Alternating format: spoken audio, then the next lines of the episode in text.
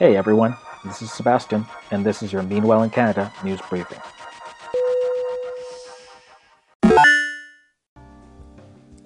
Pizza delivery driver fired after video shows him eating topics.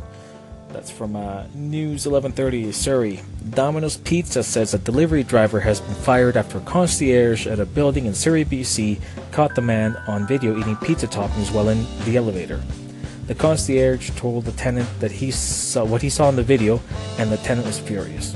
The video shows the delivery man put the pizza bag down on the elevator floor, take out the box, and eat some of the toppings. Domino's says the company apologizes to the customer involved and to all of its customers for what it calls a very unfortunate incident. Mm. Via Calgary Herald. Oilers home jerseys are the same color as Tide Pods, Twitter is delighted to learn. The Oilers home jerseys are the same color as Tide Pods, those colorful but poisonous detergent packs that people have been eating for some reason. The Oilers' schedule hasn't been that great. They haven't been playing great this season. Uh, and amidst all the awfulness, uh, one of the Herald's hockey writers, uh, Rob Tychkowski, point, pointed out on Twitter just how much the Oilers' home jersey resembles a Tide Pod. His tweet has been retweeted 835 times and liked 1,899 times as of about 7.30 last Wednesday. The responses are pretty much what you expect, people wondering what is worse for your health, being an Oilers fan, for, or eating plastic package of highly toxic chemicals. I mean, it seems like the Oilers season is a wash already, so isn't it rather appropriate? Sorry. Flames fan here had, had to throw that in. Via CBC News, RCMP dash cam catches cougar sneaking past Banff traffic stop. It seems like a cougar is frequenting a Banff grocery store. Last Friday, Alberta RCMP posted a dashcam video to YouTube of a traffic stop outside the Banff IGA. As a Mountie chats with the driver in the video, a cougar, a real life feline cougar, not the one you're thinking, is seen trotting across the road near the intersection of Elk Street and Martin Street, prompting the officer to do a double take. It's unusual for the solitary animals to be spotted in such populated areas. The Alberta Environment and Parks website says if you encounter a cougar, do not run or turn your back. Instead, make sure any children or pets stay calm and nearby, and make yourself look as large as possible. Any cougar sightings within Banff National Park should be reported to Parks Canada. I guess they're saying that the uh, the cougar might be eating some of the garbage nearby. Who knows? But yeah, uh, watch out for cougars out in Banff. Via Narcity. The Price is Right is coming to Canada, and you can actually be a contestant. The Price is Right is coming to several locations in Canada within the next few months, and you can be a contestant. The tour is coming to Ontario, Alberta, and British Columbia, with numerous shows in each stop. Prices vary by location, so be sure to check the specific venue you wish to visit. The best part, if you'd much rather play and have zero interest in watching, there's no purchase necessary. You just need to register at the venue several hours before showtime. So with that, good luck, be sure to cheer them loud, and I hope you're good at Plinko. You can find out information, and there's a ton of venues all over Alberta, British Columbia, and Ontario where uh, you can you'll be able to attend the show. Location tickets are available at pricesrightlive.com. Grande Prairie, Enoch, Alberta, Regina, Calgary, Coquitlam, Cranbrook. Go check it out. I think it'll be fun.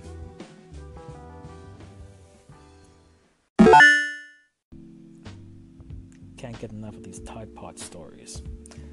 Via Daily Hive, Tim Hortons is now selling Tide Pod donuts. Just when we thought the Tide Pod saga was over, it looks like Tim Hortons has picked up on this weird trend. Reddit user DebDevo1919 posted a picture on Reddit Canada of these vanilla dip donuts spotted at Tim Hortons. I saw these at the local Tim Hortons. Look familiar? wrote DebDevo1919.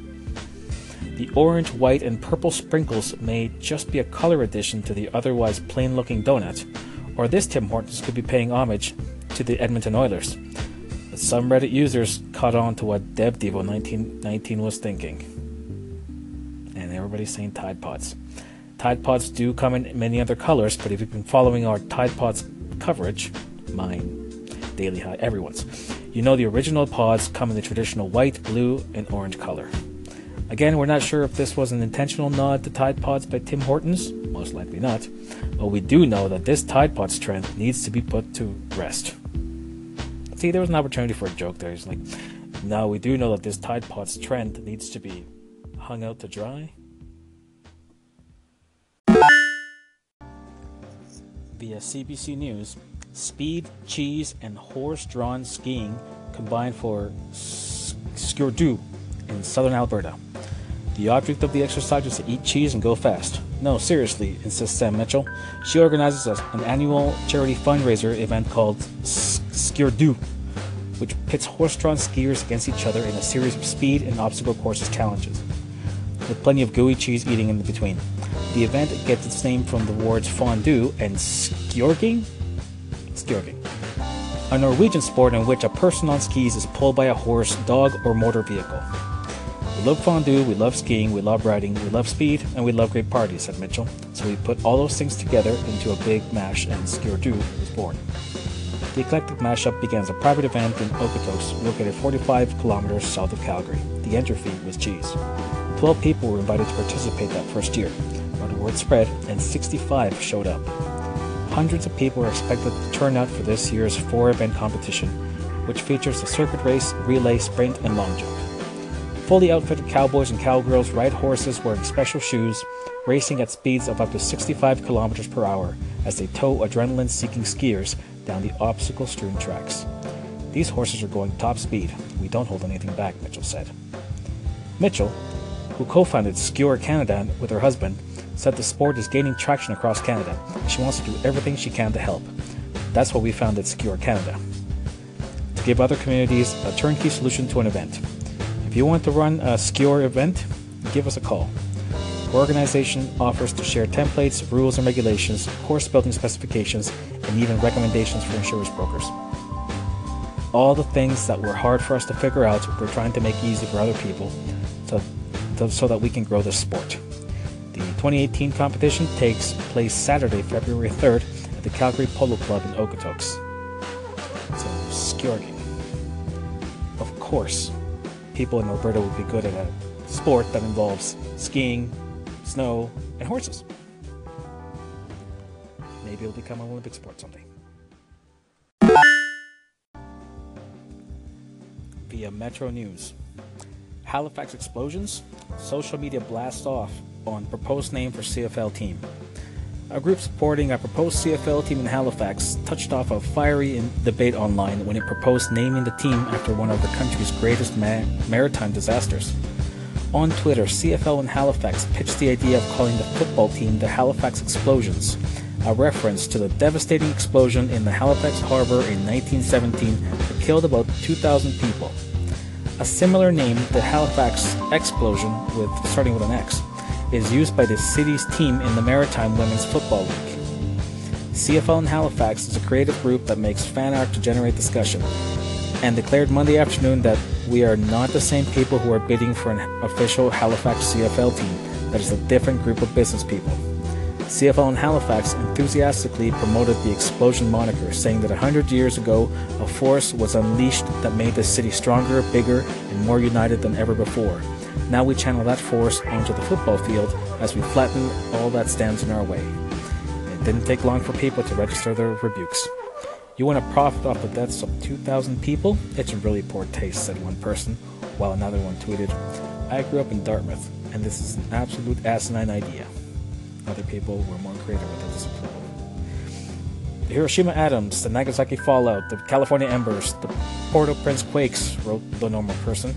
I hear the CFL is expanding to the US with the New York 911s. For its part, CFL in Halifax said it was merely trying to promote a forceful name.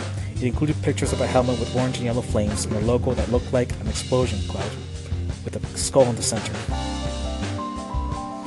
Halifax was devastated on December 6, 1917, when two ships collided in the ship's harbor and set off an explosion that leveled the city's north end. It's estimated that 2,000 people were killed, while another 9,000 were maimed or blinded. The group has suggested several other names for the proposed team, including the Atlantic Fog, the East Coast Kraken, the Halifax Privateers, and the Atlantic Schooners. The CFL issued a statement Monday saying the league has no affiliation with the CFL and Halifax Group. While we appreciate the excitement and enthusiasm of the fans behind these accounts, even if some of their suggestions are far more appropriate than others, it is premature to discuss a name for a franchise that has not been awarded.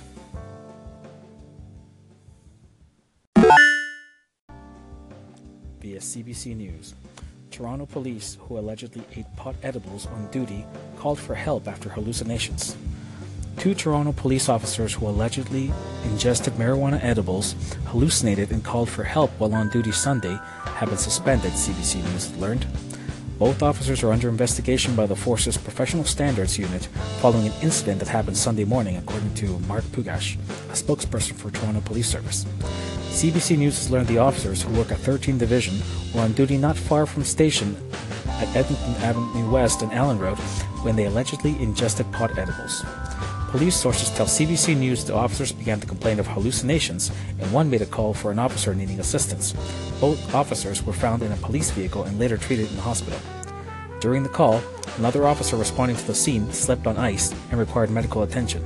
That officer suffered a head injury. Over the weekend, Toronto police called out a, carried out a raid at Community Cannabis Clinic, a marijuana dispensary at St. Clair Avenue West, near Dufferin Street. Sources tell CBC News the marijuana edibles the officers ingested are believed to have come from this dispensary. It is unclear if the officers participated in the raid over the weekend. CBC News has learned the officers under investigation are Const- Constable Vittorio Dominelli and his partner. Dominelli serves in 13 Division's Neighborhood Resources Officer Unit, according to Toronto Police Service's website. CBC News has not been able to confirm the name of Dominelli's partner. No criminal charges have been laid against the officers pending the outcome of the investigation by the Force's Professional Standards Unit. The Professional Standards Unit is obligated to investigate complaints of misconduct under Ontario's Police Services Act. This branch is responsible for overseeing police practices, conduct, appearance, ethics, and integrity.